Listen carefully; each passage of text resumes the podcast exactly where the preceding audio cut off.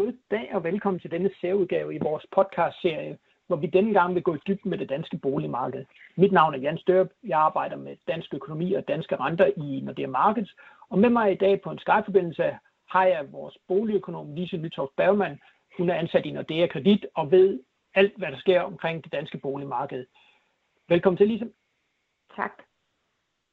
Lise, coronakrisen har jo vendt op og ned på stort set alt hvad vi ved omkring dansk økonomi og hele situationen i, i økonomien, og det gælder jo ikke mindst for boligmarkedet.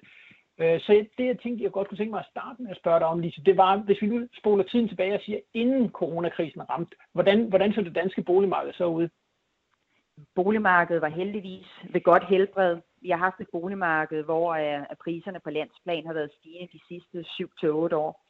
Og hvis vi sådan zoomer ind til, til, til det seneste år, altså 2019, så er priserne faktisk steget med 3-4 procent i, i 2019, uanset om vi kigger på husmarkedet, lejlighedsmarkedet eller markedet for fritidshuse. Så det er simpelthen fremgang over hele linjen, og heldigvis også fremgang i størstedelen af landet. Også selvom at vi kigger på både bykommuner, mellemkommuner, landkommuner og yderkommuner, så, så, så er det fremgang i langt de fleste kommuner. Så man kan sige, at, at den tilstand boligmarkedet var i, inden at coronakrisen ramte, det var i hvert fald øh, en, en, en periode, hvor der er, at boligejerne har været begyndt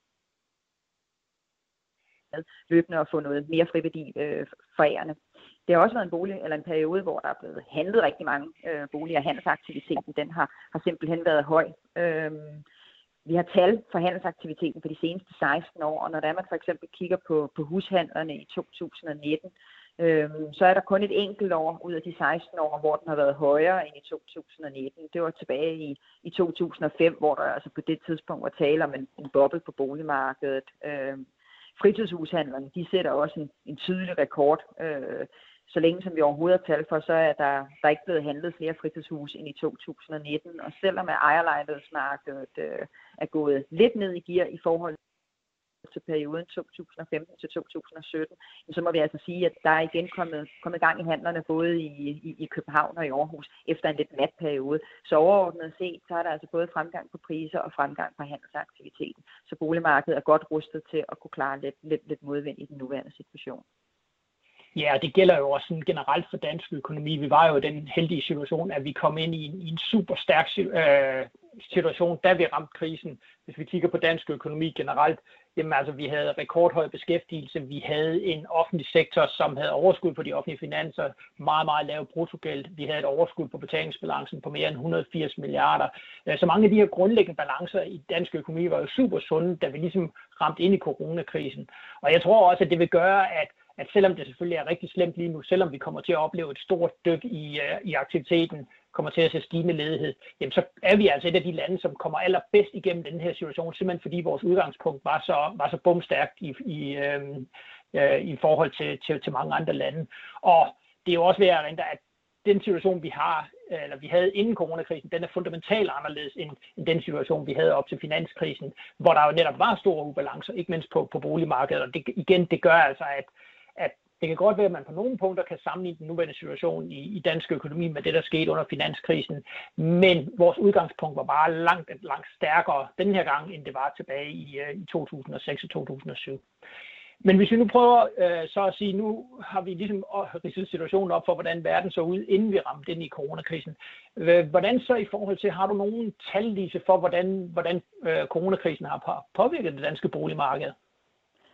De har faktisk ikke nogen af de rigtig tunge tal endnu. Det man skal huske på, det er data om, hvordan boligmarkedet har det. De kommer med en, en vis forsinkelse, og vi skal jo kun tilbage til den 11. marts, før vi havde vores statsminister, der gik på talerstolen og lukkede Danmark ned. Øhm, og derfor så har vi altså stadigvæk ikke nået at blive begunstiget med nogle af de her overordnede tal for hele landet. Men det vi ved på nuværende tidspunkt, det er, at der bliver holdt færre fremvisninger, og der er færre åben hus. Øhm, der er rigtig mange danskere, der gerne vil være med til at bekæmpe den her smittespredning, og det gør, at mange danskere holder sig hjemme. Det har vi altså en klar fornemmelse af, at det vil smitte af på handelsaktiviteten i den kommende tid. Øh, for i modsætning til mange andre ting, som vi godt kan købe på nettet, så er det altså de fleste færreste af os, der har, har lyst til at kaste os ud i sådan et, et online-køb af en bolig. Altså, de fleste af os, når vi handler bolig, så vil vi gerne ud som ligesom at fornemme rummeligheden i, i, i boligen. Øh, vi vil gerne høre kvarterets lyde. Øh, dufte til blomsterne i haven, hvis det ellers er muligt. og også have en bygningssagkyndig med ud, der skal sådan tage et, et rigtig grundigt kig på, på, på husets mursten og installationer og hvad der ellers er, man skal være opmærksom på. Så selvom ejendomsmalerne er kommet hurtigt med og ligesom tilbyder at lave nogle af de her virtuelle fremvisninger af de enkelte boliger, så tror vi altså først, øh, at, at boligejerne for alvor vælger at, at sætte deres underskrift på sådan et øh, købsaftale, når det er, at de selv har været ude og, og, og besigtige boligen fysisk. Og derfor så skal vi forvente, at det her dyk i, i antallet af fremvisninger øh, og åbenhus, det også kommer til at resultere i en, i noget lavere handelsaktivitet her i den kommende tid ja, noget af det, som måske kan være med til at forstærke, øh, man kan kalde det krisen på boligmarkedet, men i hvert fald nedgang på boligmarkedet, det er jo også, at vi har set, at renterne er steget temmelig kraftigt øh, over den seneste måneds tid. Normalt vil vi jo ellers have sagt inden krisen, at når der kom sådan et stort dyk i den økonomiske aktivitet, jamen, så vil det få renterne til at falde yderligere. Det er jo den historie, vi har har set igennem snart mange år, det her med, at Danmark er sikker havn, når der var uro på de finansielle markeder, jamen så valgte investorerne at købe flere danske realkreditobligationer, og det har været presset renten længere ned. Men den her gang har det jo været stik modsat. Vi har faktisk set, at de danske boligrenter, også de danske statsrenter, er steget kraftigt under coronakrisen. Øh, investorerne har simpelthen solgt ud af deres, øh, deres beholdninger af realkreditobligationer. Øh, og stigende renter, jamen det ved vi jo, det er jo noget af det, som virkelig øh, kan presse boligmarkedet. Nu må man sige, over den seneste uge er, at nogle af de her stigninger heldigvis begyndt at vende rundt, så vi faktisk begynder igen at se lidt lavere renter. Men sådan i det overordnede billede, så har vi jo i hvert fald ikke fra rentefronten fået hjælp øh, ind på boligmarkedet. Nej, det kan man ikke sige. Altså dengang øh, vi stod i starten af marts og inden øh, af coronakrisen sådan for alvor var, havde fået påvirkning på dansk økonomi, der, der lå renten på sådan en 30-årig toneangivende obligation, som altså det lån, man altid bliver kreditgodkendt til, hvis man skal, skal ned i banken og låne penge til et hus. Der lå renten på en halv procent, og så var vi faktisk en, en overgang oppe på, på, på renter på 2 procent. På nuværende tidspunkt, så ligger sådan en 30-årig rente der altså lige omkring 1 procent til 1,5 procent. Så selvom at renten er faldet lidt tilbage igen, så har vi stadigvæk nogle, nogle højere renter, øh, end, end, end vi havde for, for bare en måneds tid siden. Og det, det har betydning for, hvor stort et beløb man kan få lov at låne, når det er, man skal, skal ud på boligmarkedet. Og når boligkøberne ikke længere kan, kan låne helt så mange penge, så er det naturligt, øh, at de går ud og forsøger at presse sælgerne lidt på maven og se, om de ikke, øh, de ikke kan få et afslag. Fordi alternativet er jo, at de skal finde et, et, et billigere hus eller med en anden beliggenhed, og det er ikke dem alle sammen, der har lyst til det men ligesom, når jeg hører dig, at du siger, at der er færre, der har lyst til at købe et bolig, øh, vi har set renterne stige, jamen er vi så ude i at snakke øh, prisfald, ligesom vi så under finanskrisen på 20-25 procent, eller hvordan, hvordan ser du det?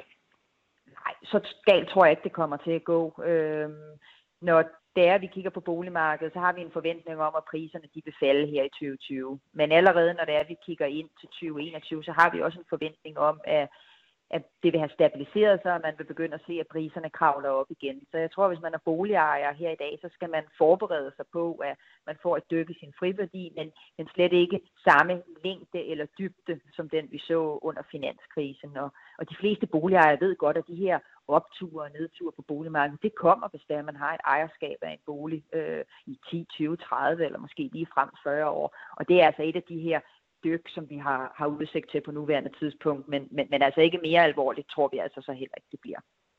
Nej, og det er jo også, når vi kigger på dansk økonomi. Altså vi tror jo på, eller vi, vi er meget overbeviste om, at der kommer en, en et dyk i aktiviteten, når vi får de her BNP-tal for første halvår, så bliver de rigtig, rigtig grimme. Vi har i vores hovedscenarie, at dansk økonomi kommer til at skrumpe med 3% øh, i hele 2020. Så Nationalbanken være ude her den anden dag og sige, at dansk økonomi, BNP kunne falde med alt fra fra 3% helt op til 10%, alt afhængig af selvfølgelig, hvordan sygdomsudbruddet det, det udvikler sig.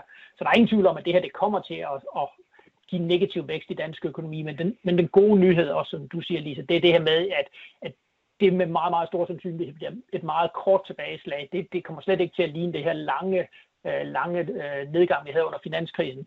Det, vi, kommer, vi kommer bræt ned, men når vi så allerede kommer ind øh, på den anden side af sommer, jamen så, så tilsiger langt, langt de fleste prognoser, at aktiviteten så vil begynde at stige igen i takt med, at økonomien bliver åbnet. Det kommer til at, at, at gå noget tid, øh, inden, inden alle øh, motorer er op og kører igen, men vi kommer til at se en åbning af økonomien, og derfor får vi den her hurtige tilbagevende til, øh, til nogle, nogle mere normale tilstande. Og det er vel også sådan, at du ser boligmarkedet, sådan som jeg hører dig. Ja, jeg tror, at en af de faktorer, som, som der altid har stor betydning for boligmarkedet, det er også psykologien i det her. Og når det er, at vi, vi går ud på gaderne, og der er næsten mennesketomt, og vi hører om, at folk mister deres job, og man ikke rigtig ved, øh, hvor langt den her øh, covid-19-krise kommer til at vare. Får vi ny medicin? Får vi en vaccine? Formår vi at få det inddæmmet, så man ikke sådan får katastrofale følger for sundhedsvæsenet og andet. Når man ligesom kommer hen på den anden side, og man, man kan tage lidt et overblik over konsekvenserne, så tror jeg også, at lysten til at, at, at handle bolig, den vil komme tilbage igen. Men, men, men altså lige nu her med, med, med et kraftigt dyk, simpelthen på grund af, at, at det er helt naturligt, hvis sådan en situation her skaber lidt usikkerhed. Og et boligkøb er jo den største økonomiske investering i langt de fleste menneskers liv, og derfor er det helt naturligt, hvis der er nogen, der, der, der lige trækker sig lidt og siger, at vi ser lige tiden an, før det er, vi handler. Ja, og det er jo lidt det samme, vi ser på de finansielle markeder lige nu. Der, de finansielle markeder fokuserer rigtig, rigtig meget på de dårlige nøgletal, der kommer. Øh, men i det øjeblik, at man ligesom begynder at se, at kurven er knækket, vi begynder allerede at se tegn på, at i hvert fald her i Europa, at vi forhåbentlig er, er tæt på at være igennem det værste. Vi mangler så stadigvæk USA i hele Sydamerika, som kan, som kan skabe en ny bølge af usikkerhed. Men altså, når man begynder ligesom at kunne, kunne se en ende på det her, jamen så tror vi altså også på, at, at der stille og roligt vil begynde at komme lidt mere optimisme, øh, både på de finansielle markeder og også omkring, øh, omkring økonomien generelt. Men Lise, jeg kunne godt tænke mig at, at spørge dig, hvor tror du de største prisfald, øh, hvor kommer vi, hvilken del af det danske boligmarked kommer vi til at se dem på?